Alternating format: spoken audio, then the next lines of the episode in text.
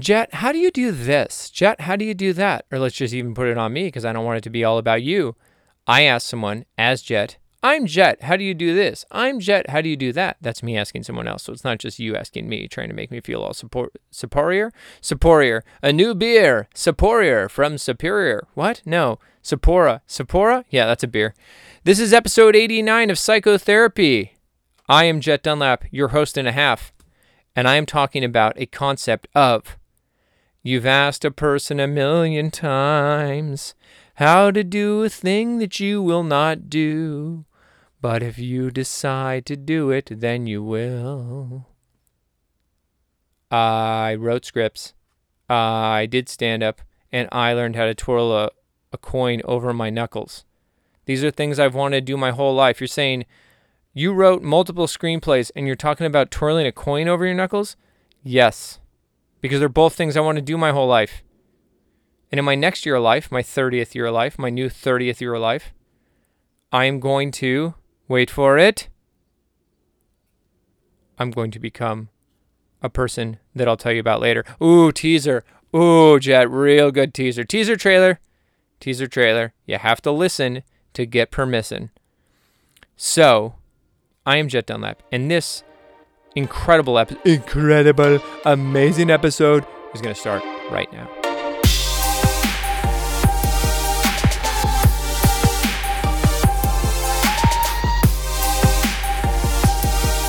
I realize I've alluded to it, but I haven't actually addressed it, and that is my quitting depression that I discovered on the episode called ADD at the Wheel and then I think I discussed it a little bit in the episodes after that, or episode after that, but I didn't go into detail.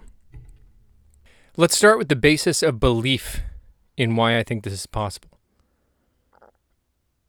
I've mentioned before that when I try and think of something like math or a word that I've had spelled for me by my wife and then before her countless people, and I can't get it because of my dyslexia, it feels like my brain goes into a void and I get squirmy. It's almost like a nightmare.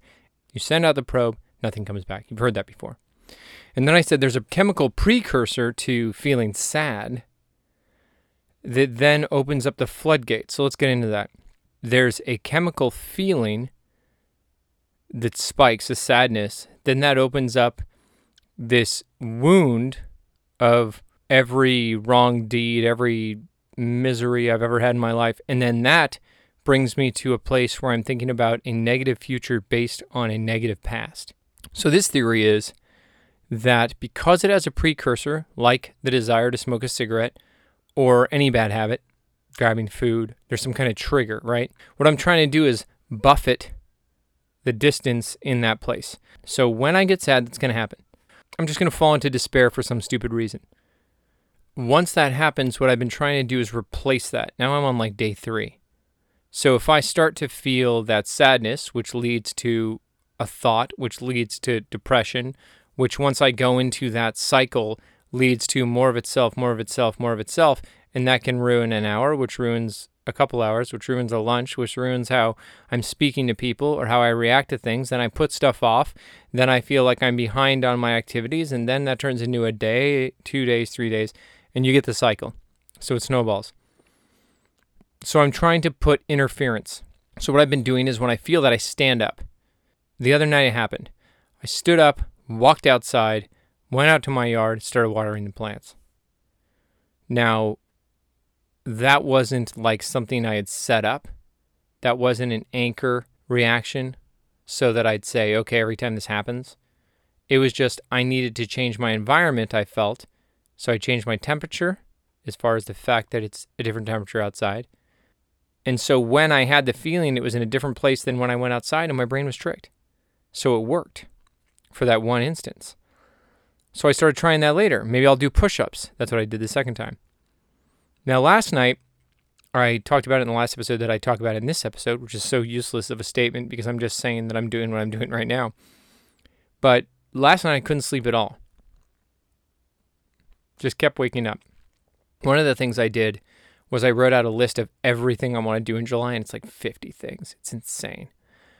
but I was considering the idea that maybe I didn't sleep because I've been shifting this habit, shifting this neural pathway of how I react to this sensation. The idea of quitting depression is, I'm going to guess, not possible clinically. One of the reasons I'm not looking into it like I would in normal cases is because I don't want to read a bunch of books on the false notions of something that will be disproven at a later date. I'm not trying to say there aren't facts, there definitely are.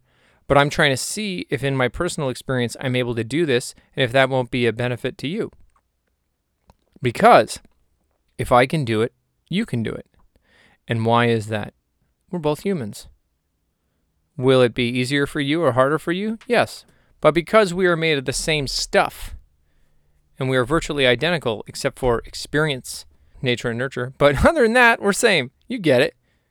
You don't go to the doctor and the doctor says, No more monkeys jumping on the bed. He might say that. But you don't go to the doctor and the doctor tells you, Wow, that's weird. I've never seen one of those. You have an arm coming out of your head? More or less, we are the same. And that's why I feel this experiment could bear fruit for you. Now, I'm not going to go into it too long because I'm trying to make it something that happens in real time and something that I comment to on a semi regular basis on the show, just so you know how it's progressing. That's all. I can't report more than I've felt, and that's what I felt. It's been working, but I had a sleepless night. Who knows why? End of report. Second topic fitness my brother Steven gave my brother Mitchell a t shirt on Christmas, and Mitchell did not like this t shirt. Mitchell is our youngest brother. He's like 24. Steven's less than two years apart from me. And let's just say our youngest brother has a far different relationship with food than my other brother, Steven and I. That's not even fair to say because maybe it's no, it is it is fair to say because how we look at food, we all love food, doesn't love food. Food's the best. But he ingests it more. Am I being PC or am I being a monster? I don't know. He's much larger than us by 100 pounds, maybe more. Big guy. That's a fact, not a judgment. Big guy. So my brother Steven gets Mitch this t shirt that says, I'm into fitness. Fitting this whole taco in my mouth or fitting this whole burrito. I think it was taco. I think that's funny. That's why I said fitness. What a stupid story, but I think it's funny. Fitting this whole taco, fitting this whole pizza, I like it. That's a good fitness. I like that more than I do working out. Don't don't be silly. Yes, we convince ourselves to like working out. Is it better than pizza followed by cheesecake?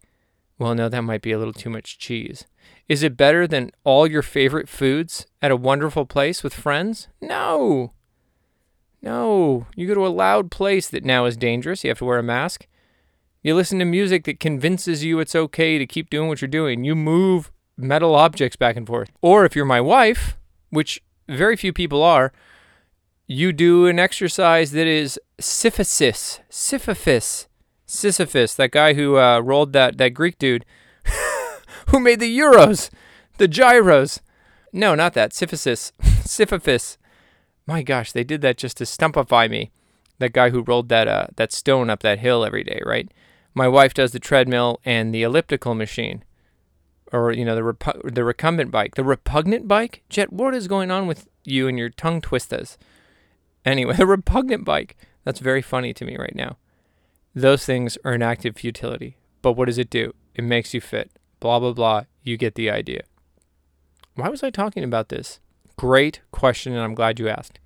I have been doing a new fitness approach. I have to. I have to come up with new approaches to get new results. If you've always done what you've always done, you've always got what you always have. I just made that up and it made no sense. What I'm saying is, if everything you've ever done has brought to you has brought to you, oh my god, if everything you've ever done, say it with me guys, help me out, has brought you to where you are now, then you must do something different to get where you have not been. Put another way, to break the habit of being yourself, you must unselfify. That's the name of the show. I have to write that down. Unselfify? Is that like U N S E L F A F I F I like Semper Fi, like Latin again. I don't know. I'll work on that later. But uh, you must unselfify. So I'm doing a new workout routine. Why? Because in March I was in tremendous shape. And then this pandemic hit, and I tried to turn that into working out at home. It didn't work out. Then I tried to make a workout environment by completely landscaping our yard, which took us three months. And even though I was working out every day, shoveling, moving boulders, because we did that gabion fencing, which is just wire with rock behind it as a as like a beautiful wall. Even though that was three or four hours of working out a day, I did not get in the shape I want to be in. My goal for my next year of life, my 30th year, I'm going to turn 30. For those of you who listened before, that's funny. I have to tell you where the funny is. You know, it's like the bouncing ball in those old sing along VHSs or DVDs, also old. I mean, streaming YouTubes, because I'm turning 30. For my next year of life, it's going to be competitive fitness. I want to go out for one of those competitions in bodybuilding. Never done it. Just like writing a screenplay. I'm not going to go over all the accomplishments I've had in the last year because there's too many and I want to make a show out of that. Writing screenplays, doing stand up comedy. I've broken the mold over the last year. It's amazing. I'm so proud of myself and I still have much more to come. But my point is that I have to do new things in fitness. And one of those things is I've committed to 5,000 push ups this month and 100 miles run outside. And then I have a commitment for my podcast amount too. But I'm not going to share that with you because that would mean that I'm just trying to blow these out, which I'm not. I actually got words, friends. I've got words. But the reason I mention that is that, brief story, we go up to a trip every year. I'm going to have to call this person Farfalax, okay? Because I can't use names of people I care about, even though the stories are better if I don't say a friend. So Gina, myself, let's call myself Juniper. So Juniper being me, Gina, and Farfalax, and her boyfriend, Jamkaban. Oh man, what was I? Juniper, Farfalax, Jankaban, and Gina? Okay, we're all on a walk. And Jankaban and I are talking, and Farfalax starts talking to Gina. And Farfalax says, You know, Gina, you're in such great shape. And Gina, she dismisses that. She just, it's not just like being polite. She just doesn't like that, doesn't pay attention, whatever. But then she starts going into her rigmarole, delicious rigmarole. Oh, Jet, come on, get it together. And Farfalax starts listening. So Gina's doing her old favorite record where Gina says, You know, if you eat a bell pepper, it releases its wonderful, secret, special, I'm stalling because I forgot the word, flavor palette. Did you know water has a natural sweetness? I like to have baked water every morning. Oh, so delicious. What I'm trying to make fun of is that Gina eats rabbit food and really enjoys it. You're thinking, no, she doesn't. She pretends to. Oh, no, she actually does. She has radishes, no, beets. Beats by Radish, like those Dr. Dre headphones. And she puts like olive oil on it. No, not oil. What's the one? balsamic vinegar, something like that. Vinegar. It stinks to high heaven. And she eats this and she likes it. She actually eats what you see in TV commercials. She eats grapefruit and like a half a yogurt for breakfast. It blows my mind. Today I had a protein shake with vegetables and it was horrible. I had to not breathe through my nose while I ate it. That's me. I will eat what's bad to get in a certain shape, taste bad, I'm not going to deny it. Jean actually likes that stuff. So she's tar- she's tarking. Let's call talking tarking. Talking to Farfalax, tarking, sorry. I have a whole new language for this backstory as we walk around on this vacation. And Farfalax says, I wish I could just do what you do, Gina. And then I'm Juniper. What was the other guy's name? oh man, I put myself in a pickle. The only reason I said that is I'm looking at a pickle. Not a pickle. It's not just sitting around in my house. A pickle jar that I need to put in the back fridge. Could you remind me to do that? I digress. So Gina and Farfalax are having the same conversation they've had a hundred times about fitness. And I said, finally, because I care about Farfalax. Let's just say it's a he. He is someone I care about. And I said, with a little bit of frustration, but with the intention of actually solving this problem, I said, Farfalax, every year you come up here and talk about how you're not in the shape you want to be in. Every year, you pick Gina's brain, and for some reason, Gina falls for it and talks to you about how she eats all this food you're never going to eat. That's not what's going to change it. I would recommend for your own sanity one of two things. Either A, do what you know you have to do because you already know. Gina's not the first person you've talked to about this, and you've talked to Gina about it a hundred times. You've talked to me about it too. That's a dose of reality, I know, but it's because I care and I want this person to become healthy. Talking about diet. And I said, so here's what you have to do to save yourself some heartache. And for those of you out there going, Jet, everything is beautiful. Beautiful is beautiful. Yeah, of course it is. That's fine. Beauty is in the eye of the beholder. Beholder. Beauty is in the eye of the beholder. Understood. Check. Got it. Perfect. This person wants to get in shape. So their beauty image must be identified with a more fit version of themselves. How dare they? They're sh- self shaming. Whatever. I can only take it one at a time, you crazy person. I'm talking to myself, of course. Farfalax is walking with us, and you already heard I was halfway through the story, and then you interrupted me with that nonsense, something about a pickle. I said, I'm going to help you out. You have one of two choices.